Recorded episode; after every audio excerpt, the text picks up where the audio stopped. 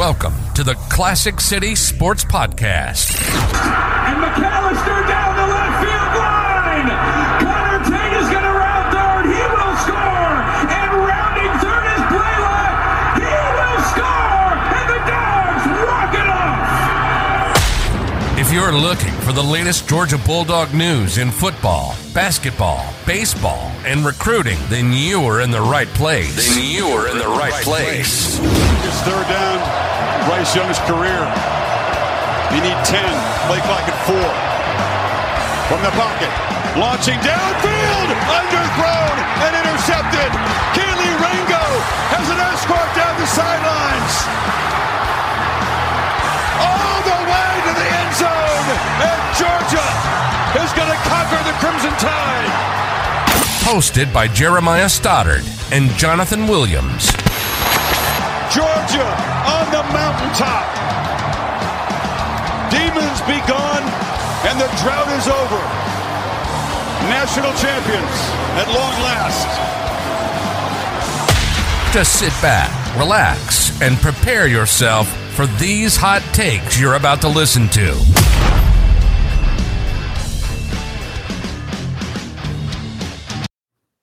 Right, welcome back to another episode of the Classic City Sports Podcast. As always, Jeremiah Stoddard and Jonathan Williams. Another action-packed episode for you today. As you can see, there's a lot more uh, recruiting news going on around the country in general, and with Georgia, uh, with Raiola making the move to Georgia as well. Uh, so we're going to get into that all for you today, and then some comments about ESPN making some statements about Georgia overall uh, as well. So lots of stuff to cover. Jonathan, how we uh, how we feeling today? I'm feeling good, and I know you're not going to bring it up yourself, so I'm going to do it. It is Jeremiah's birthday to all of our listeners. So while you're sitting on your couch, while you're sitting there watching on your phone, or if you're in the car listening to us, go ahead and wish Jeremiah a happy birthday because I know he's not going to bring it up to himself, but he deserves all the love. And we, just, I certainly appreciate him as a friend and for being my co-host for so long. So had to get that out of the way. Had to make sure I do that. Give my boy a shout out on our own show. But Appreciate it. yeah, a lot of good stuff to talk about. You know, we didn't get to talk last week um, because I was out of town, you were out of town, so a lot of stuff going on there. But super excited about this week. Super excited what we have going on right now. So and what the topics that we have, especially this recruiting one and the one we have about ESPN. I think those are going to be some really fun topics for us to discuss. So looking forward to it. Yeah, absolutely. It's going to be a great episode. Uh, so let's just not hesitate. Let's get straight into it. Uh, let's go ahead and start, you know, with the title real quick because that's what people are probably clicking on this video if they've seen it. Uh, Dylan Raiola is making the move to Georgia. Um, so he's going to play his senior season at Buford High School uh, to wrap it up. First thing I'll say about that before I kick it to you is it obviously shows you that he is 100% committed to Georgia and you don't have to worry about that wavering because his family is moving to Georgia. So he's down the road from UGA. He's going to be here for the senior season, all that kind of stuff. So uh, I think that's the biggest takeaway for me, original like initially on it. And I don't know how you feel, but that's that was my thought as soon as I saw like weeks ago that he was planning to move to Georgia. Yeah, definitely that one because I mean, heck, if your family's going to move basically, not even basically, move across the country, buy a house, and then enroll you into a high school that's pretty much right down the road from the University of Georgia, then yeah, it's po- all signs point to yeah, I'm locked into Athens. I want to be a Yeah. Bulldog. That's where I'm going to go, and I want to be as close as possible while also playing an extremely high level of high school football to finish out my career. But another big thing too that I'm sure Georgia fans are really excited about is the amount of potential Georgia recruits and commits that are playing at Buford. You know, Jadon Perlotte's one. He's in the 2025 class. KJ Bolden is the big one. You know, he was the number one player in the state of Georgia until Raiola decided to make the move to Georgia. Now he's the number one player in the state of Georgia, and KJ Bolden is second. But that's one that Georgia fans are really wanting the safety. And so maybe now that Raiola is on the team with him, he can kind of help continue to recruit him, make sure he comes down to Athens. Eddrick Houston is another one that's looking like an Ohio State lean right now. But you know, you never you never know what could happen when Raiola gets onto campus, and especially if KJ Bolden also commits to Georgia, what could happen there with Eddrick Houston. But I also think they have like five players in the top 30 for the state of Georgia in 2025 on Buford this year. So there's a lot of potential recruits. There's a lot of high level prospects on that football team. And that's a great thing for Raiola to, Raiola to be around in his final year because it's going to be high level competition. You know, Buford plays in the highest level of region in the state of Georgia. So good competition for him. A lot better than the talent he was probably facing against out there at Pinnacle or whatever high school he was at over the last three years in the state of Arizona. So big time move for him. It's really going to be a great opportunity, especially for us too, because we'll probably get to go see him live in some of those games as well. So super exciting news yeah. there for a lot of reasons. Yeah, absolutely. And like you said, I think we're already planning with a couple of us to make sure we get to go see him play uh, at least one game this year. So we're definitely tuning into all that. Um, one big thing to me that goes with what you just said about going to Buford, where all those top recruits are, all that kind of stuff out of Georgia. I've, I've heard a lot of Georgia fans and other people say Buford must really like not like Georgia because a lot of those players decide to go somewhere else and it's just down the road. And so, so you get that vibe sometimes, or and I, I don't think they dislike Georgia necessarily, but I think there has been a trend where you don't necessarily get a lot of the top talent that go to that school. And like you said, now he gets to help recruit. They get to, you know, if if you're a wide receiver and he's throwing to you, and all he's got to say is, "Man, if you come to Georgia, I'll I'll continue to throw to you." You know, like you can if you like what I'm doing, that's where I'm to be just down the road here, and and hopefully he can get a couple more commits that way um, off of it. And like you just said, he, from he came from Pinnacle, but he was only at Pinnacle for like two months. I can't remember exactly yeah. where he was before that, but he has transferred a couple times. And I know a lot of uh, social media uh, fans on, or fans from other schools have been saying stuff on social media about it. It was like, how many high schools is he going to play at? All that kind of stuff. And I will say this. I have learned that in this this day and age where there is the NIL stuff and the transfer portal and everything that it is, I understand why some people might be slightly concerned about that overall. However, like I said when I started this section uh, this subject for us tonight, was he is coming to Georgia because he's going to play his college ball here. That's why he wanted to come to Georgia. It's not that he's just running around going to all these different schools like that. He's doing this because he wanted to finish his career close to the school he's going to be playing at. I think if he had gone to another school, he probably would have done the same thing so he can go in that, you know, that area and be there. Um, but I, so I don't I don't get that same type of concern from him that I've gotten from others that have gone to like three or four different high schools, um, all that kind of stuff in their career because those I understand a little bit of hesitation with those with with guys that do that, but I, I don't think that's a problem with Dylan Raiola. Yeah, I mean, I think one reason why there would be concern is because Georgia has signed two players previous to Raiola that have been to four different high schools in four years, and that was Jermaine Burton and Bear Alexander. What do those two players have in common? They no longer play at the University of Georgia, so that can kind of indicate that there's a theme in these players. Like when you see them play at so many different high schools and they get to college and then they hit the transfer portal, like you, the writing is kind of on the wall. But I agree with you with Raiola. I think it's a little different because also there's also been this discussion that a lot of those moves had to were be due to family reasons, like dad getting a new job, sister playing college volleyball somewhere or whatever sport she plays at college at TCU, whatever. A lot of the, it sounds like a lot, it also, uh, the family influenced those moves. Right. It wasn't just that Raiola wanted to move different high schools because he wasn't happy at those. It had a lot to do with a lot of outside reasons outside of the sport of football. So if that is true, then you can just kind of wash all of that and be like, okay, that's no longer a concern if that was the case. But also to your point as well, um, yeah, he seems like he loves Georgia. He picked Georgia for a reason. And also something to take note of is you don't come to the University of Georgia because Georgia's offering you $5 million. That's not the right. business that Georgia is in. They don't have the funds to do that. They don't have the means to do that. You come to Georgia because Georgia gives you an opportunity and they kind of lay out the land for you saying like this is what we want you to do over the next 3 to 4 years and we will get you to that next step whether that be the NFL or wherever you want to go we will get you there but here's the plan this is what you have to do and if you stick to this you're going to be successful Whereas other schools, like one we might talk about here in a little bit, that may not be the case. It may kind of be like, hey, here's our plan for you. We have some immediate playing time for you as well, but also check the corner over there on your way out and pick that up, and then we'll see you another time, like that type of deal, you know? Yeah. So another interesting thing is that Raiola didn't choose Georgia because of NIL or anything like that. He chose Georgia because Georgia seemingly was the best fit for him in his eyes. So that says a lot about Georgia and also about Raiola as well. Yeah, for sure. And speaking of the family ties playing decisions, I think that's a huge thing as well. Because I mean, going back to thinking about like his relationship with Matthew Stafford and all of that kind of stuff, um, and and their their relationship with Bobo, um, all the, all of that stuff kind of played in, and I think that's what led to him making the decision to come to Georgia. It was the best fit for him.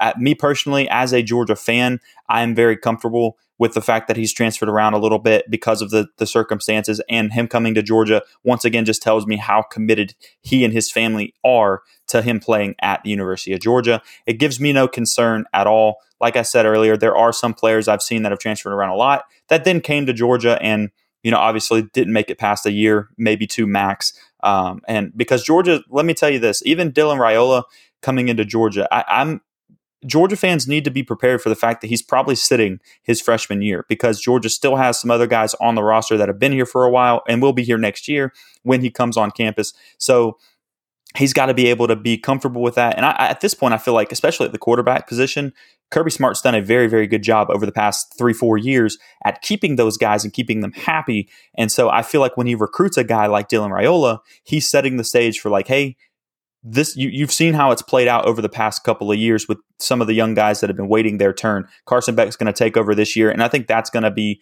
Um, I think I've said this on here before. That's going to be one of the best recruiting pitches for Georgia in moving forward at that position because watch Carson Beck come out here and throw for you know a similar stat line to to what uh, Stetson Bennett just did last year, and that's going to speak for itself and say, hey, he sat for three years and then he got his chance and look what he did. And he's probably a one and done type player because, you know, if you perform like that and you're built like he is, it's not going to be like Stetson Bennett throwing for that and then still having the height thing that uh, that the NFL doesn't necessarily love. He's going to be built for the NFL as well as throw for the same type of yardage and and go off this year. So that's going to recruit for Georgia moving forward at that position, and I'm excited to see how it all plays out. I can't be happier about Dylan Raiola coming to Georgia in general. Uh, and, and, he's also once again in his same recruiting class going to still have some competition because Ryan Puglisi was just at the uh, Elite Eleven finals in LA as well. So it's not like he's you know a scrub coming up with him. No, he wasn't the number one recruit in the nation, but he's a, he's a gamer and he's going to come out there and make it a very tough thing for Raiola to get on the field as well. And I think he's going into it understanding that, and so is Puglisi. I think it's going to be a good competition there. Yeah, and I think another thing worth noting about specifically the quarterback position of why you would maybe want to stay at Georgia is look at the past two years of Georgia's offensive line. Yeah. That's arguably the past two years. They haven't been recognized as it by the by the award. They were not given the best offensive line award twice. They got robbed. They gave it to Michigan both years, and then we saw how that played out in the playoffs looked like Georgia was a better offensive line. But mm-hmm. that's a comforting thing to know if your quarterback is like, hey, not only are they invested in me, but they also invested and paid off the insurance as well to make sure that my life isn't on the line every Saturday and that I'm protected up front. I'm not going to get dinged up that much on Saturdays, and my health and safety is taken care of as well. So that also might be something worth noting as well.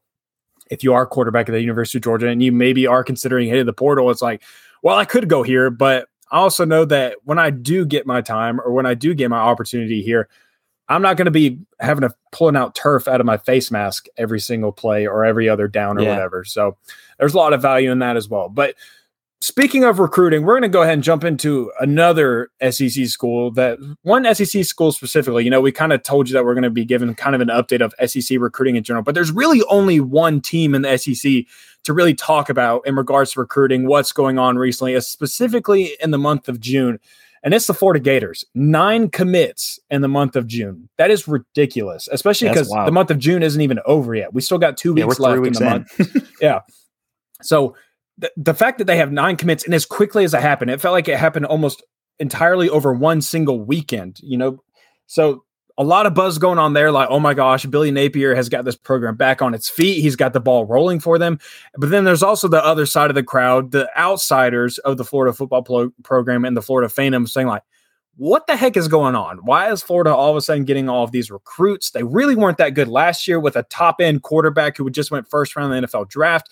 This year, it's even looking it's it's probably going to be another step back for them considering their quarterback situation this year and the guys that they have around them. What is going on with Florida and why is that happening? And I think even Florida fans themselves are kind of asking these questions because I had a Florida fan that texted me and was like, what is your take on this? Like, what is your take on Florida's recruiting right now and what is happening? And I just was kind of like, well, you know, going into the season, I think Florida kind of knows that they're not going to be competing for a division title this year. They're not going to be competing for a spot in Atlanta. So, what's a good way to distract people from that and make people not look at the bad and look at the good, especially if you're Billy Napier? Go fire off a bunch of commits and be like, man, look at the future that we have right now. Things are going to improve. Don't look, don't pay attention to what's going on in 2023 or what's about to happen in 2023. We want you to continuing to look forward because that's what a new head coach would want you to do. Like get excited about the future, saying like, I'm doing this so that way I can stick around longer. I can be at the University of Florida still. And I have the fans behind me, even though I'm about to go five and seven or whatever they're about to go this year, you know? So I kind of think that's what it yeah. is. is they're just kind of building some momentum, trying to make themselves look real pretty before everything comes crashing and burning in 2023. But then when 2024 comes around, they're right back up on their feet and nobody's talking about it anyways. Yeah, absolutely. And first, before I jump into my part, happy birthday to the Pope as well. It's also his birthday. He was in the comments a, section, a second ago. He said he's going to watch back later. So when you're watching this, happy birthday, brother. Appreciate everything that you do for us on this show as well. Um, but yeah, when you're talking about um, Florida, and uh, we get this every every year. I feel like there's always a team. It's not always an SEC team, but uh, sometimes it is. We always get that team that we're in the middle of May, we're in the middle of June, and they start like celebrating their recruiting titles. Um, and unless you're one that's shown that you can maintain that throughout the whole course of recruiting, like your your Bama's, your Ohio States, your Georgias, and stuff like that, what your recruiting ranking currently is in June doesn't mean that you're going to still be sitting there come December on on signing day, early signing day, because it, it it kind of gets away from you a little bit. And so people, there's plenty of time for people to be kind of, uh, you know, flipped from your roster, all that kind of stuff as well. And I think that's what you're going to see with Florida when it's all played out. I think they were sitting at like number three, uh, somewhere up there. It was pretty high. They're number two right, right, now, I think. Are they? They went up mm-hmm. to They're right behind Georgia. So they've they've gone up a little bit more on that as well. And and shouts to them on it because like they are recruiting really well right now, and they are getting some really big names in their recruiting class right now. Uh, but at the same time, it's it's way too early to be celebrating the recruiting ranking because that can change on you overnight. Georgia's got a lot of, of momentum that they're going to probably be building here later in July. I know there's a, a time period in July that you're probably going to see some stuff pop for them. Um, and, and that's when you'll see some more more momentum going back the other way. You'll see some people probably come off that Florida commit list at some point, not necessarily saying to Georgia, but to other schools. There are plenty of schools that recruit the state of Florida because they do have a lot of talent down there as well. Um, so, Florida fans that are, are bragging about their current setting uh, all I say, all I say is just just talk to me in December. And if you're still sitting in the top three, top five, even, then I'll give you your flowers because I, I will be impressed with Billy Napier at that point. Because that's one thing that everybody talked about him where he came from before with with the Raging Cajuns was he was recruiting well there. He was doing it there, but he was also getting a lot of transfer students there and doing it that way. Um, it's a little bit harder when you're actually in the SEC and you're at Florida and you have to do it at a different level. So it'll be interesting to see how it all plays out. I'm not saying they won't have a decent recruiting class when it's all said and done, but then they might not be in the top 10 as well. There's a chance it could go the other way. We, we see teams do this all the time at this time of year where they're just they're just holding up the trophy for having it already and it just sometimes it starts to get away from you when National Signing Day is right around the corner. Well, uh, even if Florida does finish top five or even top three in this recruiting class, it don't mean a hill of beans of what's going down in Gainesville or anything oh, yeah, for Billy Napier of that matter. Heck, Texas A&M just got done signing the best class in recruiting history in college football history texas a&m signed the most talented recruiting class in history to date. It was loaded down according to all of the recruiting sites and everything. Five star five star five star all these high ratings best class in the world. Well what happened the following season? You lose Oof. a game to app state. You crap the bed. You finish in the bottom of the sec west not even sniffing any con- contention in any type of division title or even a bowl game for that matter so it don't mean nothing if you finish top three. It's all going to depend on, all right, you got all these cats now. You got all these, you got DJ Lagway and you got a good supporting cast around him. What are you going to do with it? Are you, are you actually going to produce with it? Because it doesn't mean that any, like getting these high school kids is great. Don't get me wrong. And it's a crucial step to building a successful program and especially a sustainable program as well. That's what has made Georgia and the University of, and Kirby Smart so well is that not only do they recruit really well, but they sustain that success and they continue and they build off of it every single year. So this is good for Florida that you're doing it now. This is showing early signs that Billy Napier can get it done on the recruiting trail if he can hold on to it, if he can close. Yeah because you have to be able to do that. Kirby Smart closes really well. Nick Saban closes really well. Can Billy Napier close really well in the SEC? We're about to find out this year. So that's the big thing is if, even if you do get all these guys, even if every single commit right now sticks to their verbal commitment and they sign on the dotted line come December or in February, what are you going to do with them? Because 2024, that season, DJ Lagway is probably a starting quarterback. That's a tough schedule. People are already saying it's the toughest schedule ever yeah. that any program has ever had to go through. I mean, they have to play FSU, UCF, Miami, along with a lot of other SEC programs. A really tough schedule. So, how is that going to look? It might get a little, you know, it might get a little frustrating there in 2024. So, you really got to keep the ball rolling. But that's what I'm interested to see is Billy Napier has checked off st- step one so far of getting a program back up on its feet. But what about all the other ones that are left on the list? Still a lot of question marks there for the for the Gators down south. And I'm glad you brought up the Texas A&M thing with the the best recruiting class ever because also after that happened and they had such a bad season, how many of those players actually hit the transfer portal? That's the thing. Smoke Bowie was one of them. A lot, a of, lot them. of them. I mean, they had a there was there was five to ten of those guys are gone from that yeah. same class because they just they dipped because they didn't like one they were getting their butts handed to them and they may not have gotten the playing time or the supporting cast around them they wanted and they dipped so say you get that type of recruiting class from Florida you got to make sure that they stay here after a year even like you you in this day and age of college football if they're decent on your roster and they think they're not getting what they need where they're at they're going to look somewhere else and see what they can get, see if they can get on the field somewhere, or see if they can go somewhere that's going to win. Because you and I've talked about this a lot with Billy Napier. It's going to take him a couple years to build that program back up because, man, Dan Mullen left that thing in absolute shambles, and it's going to take somebody a good four to five years to actually be really competitive again. And I think that uh, Florida fans aren't mo- the most patient uh, fan base out there. Uh, I think that he may not get as much time as he actually needs. And then also, you got to make sure that those guys are happy when they get there as well to make sure that you can keep them on their roster. And like you said a second ago, too, you got to be able to close, right? You got to make sure all these guys sign the dotted line because that's what always hurts these teams that take this big of a jump early in the recruiting cycle is guess what? Now your Georgia, your Ohio State, your your Bama's, uh, even your Clemson's, um, they they'll come out here and say, "All right, I like that player too," but guess what? I have four or five months to try to pull them from you. I, I don't have like I, I, have time to work that angle as long as I can keep an open line of communication with them. I can still get them to come over and, and sign with me. And a lot of teams like those Bama's and stuff out there and Georgias make those late pushes for big name players, and that's what makes your recruiting cycle as good as it can be. Is who you sign like and get committed to you in December. Those those names that weren't committed to you that you now get to sign that dotted line. That's what makes your class actually hold where you're at because otherwise, those other teams start to jump you in the rankings because those other teams start getting those big names late in the cycle and you don't. Yeah, and I think Roots brings up a great point right here. He brings up Chauncey Bowens flipping from Florida to Georgia recently as well on a visit while he was in Athens. A video surfaced of him telling everybody that was on campus that weekend, all the coaches, he's like, I'm going to be a dog, committing then and then officially announcing his flip a few days later. So that's another great point is, you know, what's going to happen when these kids start going if they continue to go to their other schools, if they go, what, even if it's not Georgia, you know, even if it's like Tennessee, South Carolina, Alabama, whoever else, Miami, even if it's just other schools, again, can you close?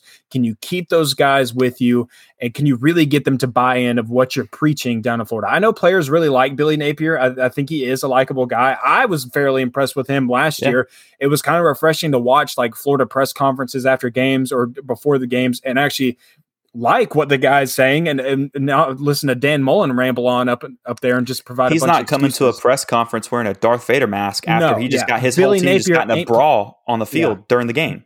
Billy Napier ain't playing no games up in press conferences. He's very professional. I think he's well spoken. I think that shows on the football field with his players. So that's all good things right there. So it's just you know it's it's a little too early to tell. Just to, like I, in other words, I'm not going ahead and jumping on the Billy Napier hype train just yet. I may be standing in line with my pass in hand saying, like, I'm thinking about getting on. I'm kind of contemplating getting on this bus or this train, but I'm not uh, completely bought in yet. I don't know if I want to go all the way across the country and really settle in on you and get get committed onto this thing. So that's kind of where I'm at with this. Like again, it's just June. There's a few more months. There's a whole season to be played, a whole college football season to be played before all of these kids are officially locked in with their colleges. So time will tell with Florida, and it'll be interesting to watch. And I'm the type of person too that I I'm not the one that's going out there and saying I want them to lose all 12 games of the season because I actually prefer I prefer when our opponents are decent because it feels better when you get those wins, right? I want to be like the team that gets to ruin their season. I want them to be having a good year. I remember, you know, you got to think back to the early 2010s. Sauter wants the disrespect. Oh yeah, absolutely want the disrespect. The early 2010s uh, or mid 2010s even where it came down to, you know, Georgia and Florida who's going to win the East, right? Those games were fun. Think about last year, Georgia and Tennessee. It pretty much was deciding who was going to win the East this year.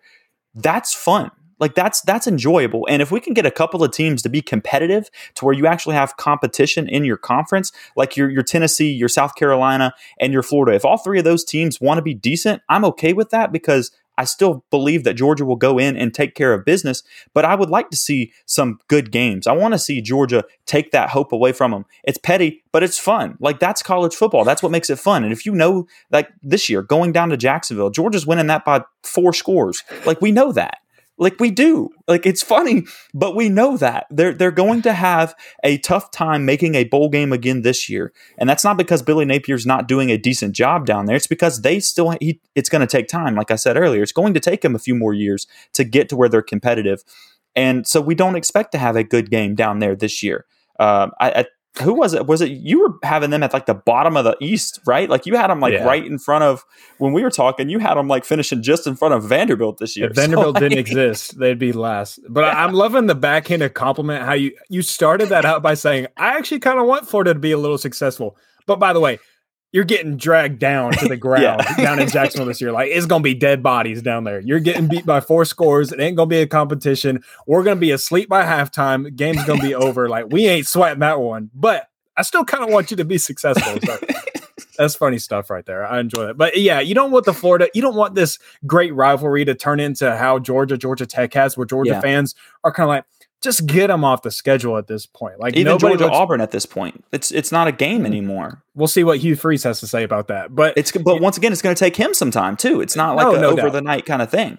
No doubt, but you don't like you want Georgia and Florida to always remain competitive because like it's there's right. always so much build up to that game, and you want that to remain intact and make the season fun, especially when this thing goes to twelve um, playoff teams. You want something to still remain exciting about the regular season, right? And with it looking like Georgia is going to be locked in with Florida for the foreseeable future, regardless of what the SEC schedule does in the near future, like that's something you want to be able to look forward to every year. And you want that game to always have a lot of build up and a lot of expectations and a lot of anticipation for that. Definitely don't want it being like, just get them out the schedule at this point. Like nobody cares about this game. Everybody knows what's going to happen.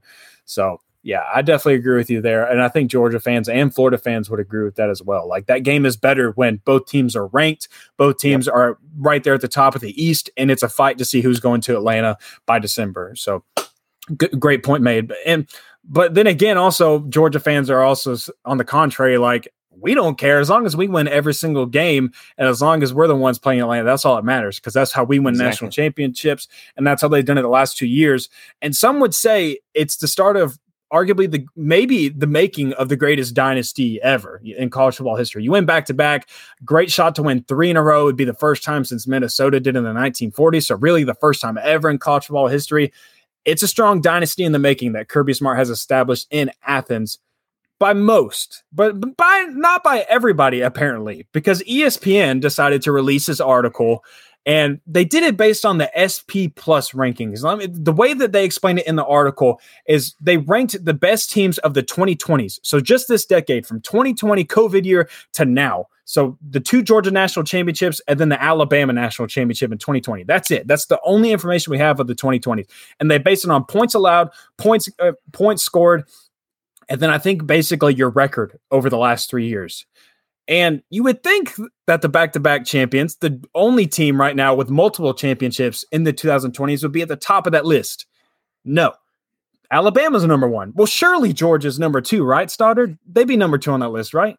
No. You, you would Ohio think. State is number two on the list. And then Georgia falls in at three. But that's not even the most interesting part, or that's not even the thing that I found most interesting about this article. Right underneath the rankings, where they had Alabama, Ohio State, and then Georgia, they also ranked the best teams of this decade so far, and then along with the best offenses and best defenses. Georgia had two of the top three teams in this decade. Alabama was number one in 2020, and then it went Georgia 2021, Georgia 2022. And so you're like, how does how does a team that has two of the best teams in this decade fall at third on your list? And then they also had the two best defenses of this decade. Like it, none of it adds up. And I was, I was, and especially the fact that Ohio State is above Georgia when one they don't have a national championship at all. Georgia just beat right. them this last year in the Peach Bowl. So what has Ohio State done a better job of in the 2020s that Georgia has? If you're just solely putting it on the 2020 year, the 2020 season, if that's what we're doing, well, that's a load of crap, if you ask me, because Georgia has, without a doubt, redeemed themselves after not making it into the SEC championship game in 2020, kind of having a disappointing season by winning two national titles. So yeah. ESPN, I don't know what we're doing over there. I don't know the logic behind this. I don't care what your numbers say. I don't care what your metrics say, your SP plus whatever bullcrap. I don't care what you say. Poll anybody in America right now and ask them who the best team in the 2020s has been. 99.9% of people are probably going to say Georgia, and the 0.1% are going to be salty Bama fans and salty Florida fans or whoever else. You know, that's it. And some Ohio State fans still complaining about a targeting call that happened almost six months ago. That's it. That's all. Well, and then uh, Georgia's what, 29 and 1 in the last two seasons? Yeah. I mean, 29 and 1 in the last two seasons of the three year 2020s, right? Like, and the year before that, we lost what, two games? I think it was. Uh, two or three. I can't remember. Either way, point lost being, Alabama lost to Florida. they've that. lost like three games in in the entire the entire 2020s right now or whatever it was. Where 2020 we lost a couple games because that was a um, COVID year and all that kind of stuff going on. But still, point being, they've only lost a few games overall. In the past two seasons, they've only lost one. Back to back national champions. It just screams that like Kirby sent a message to somebody at ESPN and was like, "Hey, seven and five, seven and put five. us at three, so I can slap this on the whiteboard in the locker room right before seven we get ready for fall camp and for these summer workouts. Yeah, and and then sneak in at the bottom of this article. FYI, Georgia's going seven and five in 2023, and then he yeah. can just slap it on the whiteboard. Say, "You see what they're saying about us? Two national championships. They still ain't giving us credit." Well, you've got that article, and you even have Kirk Herbstreit who came out and was talking about Georgia not being the better team too. Like this is this is something that's been consistent with ESPN over the past like month or two or whatever it was when he said that as well. And that one was like, it, just makes no sense, man. When you see what mm-hmm. Georgia's built and you see what they have, like the defense, Georgia has proven that the defense, no matter who leaves at this point, they are going to be good, right? At least going to be a top 10 defense. Like you're not going to fall to a top 50 defense or something like that just because a few guys left, because you know that you are going to still be up there. Then you look at the offense, right? and you look at the fact that you've got most of your offense back. You're st- like you mentioned earlier, Georgia's offensive line is going to be insane this year again. And so maybe they'll get the recognition they deserve this year, but it's going to be the best offensive line you've seen at Georgia in a while. And then you have all your weapons for your quarterback to throw to. And yes, it's a first year starter, but it's someone that's been on the team for three years learning that system and who has ungodly talent still. Like it's not like he was untalented. It was just that he wasn't quite ready to start when his number was going to be called, and and that's why Stetson ended up being able to take over. And Stetson ended up being a baller, so it worked out for everybody. Now he's going to take over and do the same kind of stuff that Stetson did last year, but be built better for the NFL and everything like that. All of that offense and all of that defense is coming back this year. How can you think they're not going to be good? I don't understand that at all. Yeah, I'm glad you brought up the consistency with the defense and the offense because now I get to plug my stat that I tweeted earlier today. And it's that Georgia is the first team since Clemson in 2018 and 2019 to go back to back years with a top 10 offense and a top five defense. And like you said, with the squad that they have coming in this year, it's looking really good. And they would be the first team and since 2003 to go three years straight with a top 10 offense and a top five defense. So again, hmm. only continuing the argument of how in the heck is Georgia third on this list for the all decades team or whatever. The question still begs, you know, we don't know. There, I don't even think there's a clear answer. ESPN didn't even really give a clear answer as to why Georgia was third on that list. And I think if you're placing, if you're placing Georgia third on that list, you best be putting in a paragraph of saying like, here, here's our justification as to why Ohio State and Alabama are ahead of him. But they really didn't give you one, which is a little odd Clickbait. to me as well. Clickbait, yeah. I guess that's the best way to put it. ESPN back on their clickbait bullcrap. Oh man, but yeah, I had to slide in my stat knowledge there for a little bit. Hey, listen, if y'all aren't following this man on Twitter already, hold on, give me a second here. We got a little banner for it. Oh my gosh, it's right yeah, there. got the banner. Got Right the banner me. for it. Got to follow this guy on Twitter.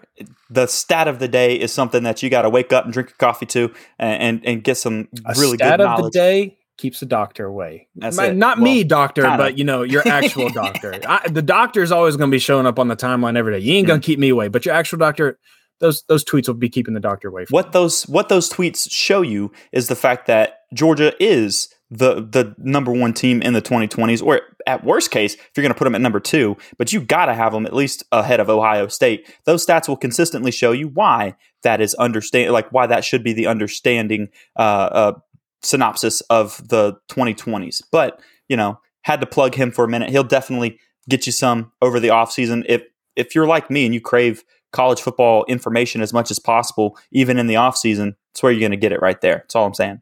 Amen. Amen. I don't even got to plug my stuff. Stoddard's going to do it, it. for me. That, that's a good co-host right there. I appreciate that. For sure. What else did we have to talk about today? I lost track.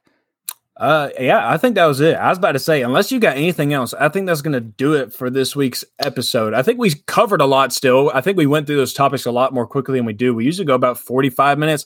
This week, you're getting like 36 minutes. So we appreciate all of you guys tuning in. Thank you to everybody that flooded the live chat, especially wishing Star a happy birthday. Always good to see Appreciate that. Always y'all. wishing us good blessings and making us smile every single week. So appreciate all of you that tune in live. And we appreciate all of you that listen to this after we have posted it not um, after the live show. We appreciate every single one of you. Before you head out, though, hit that like button, hit that subscribe button if you haven't already. As Starter said, hit us up on social media, hit that follow button so you can stay up to date on shows and might even get some good information on the dogs that you so graciously love very much. Stoddard, you can close us out, brother. As always, you guys keep it classy in the classic city. We will catch you next week. Thank you for listening to this week's episode of Classic City Sports. Take a second to subscribe, rate, review, and share with your friends and family. Feel free to reach out to the Classic City Sports crew on Twitter with any topics you'd like discussed. You can reach out to Jeremiah at the Stodfather, to Jonathan at Dr. underscore J Will, and make sure to follow at Classic City Pod for show updates. Check back next week for a brand new episode. In the meantime,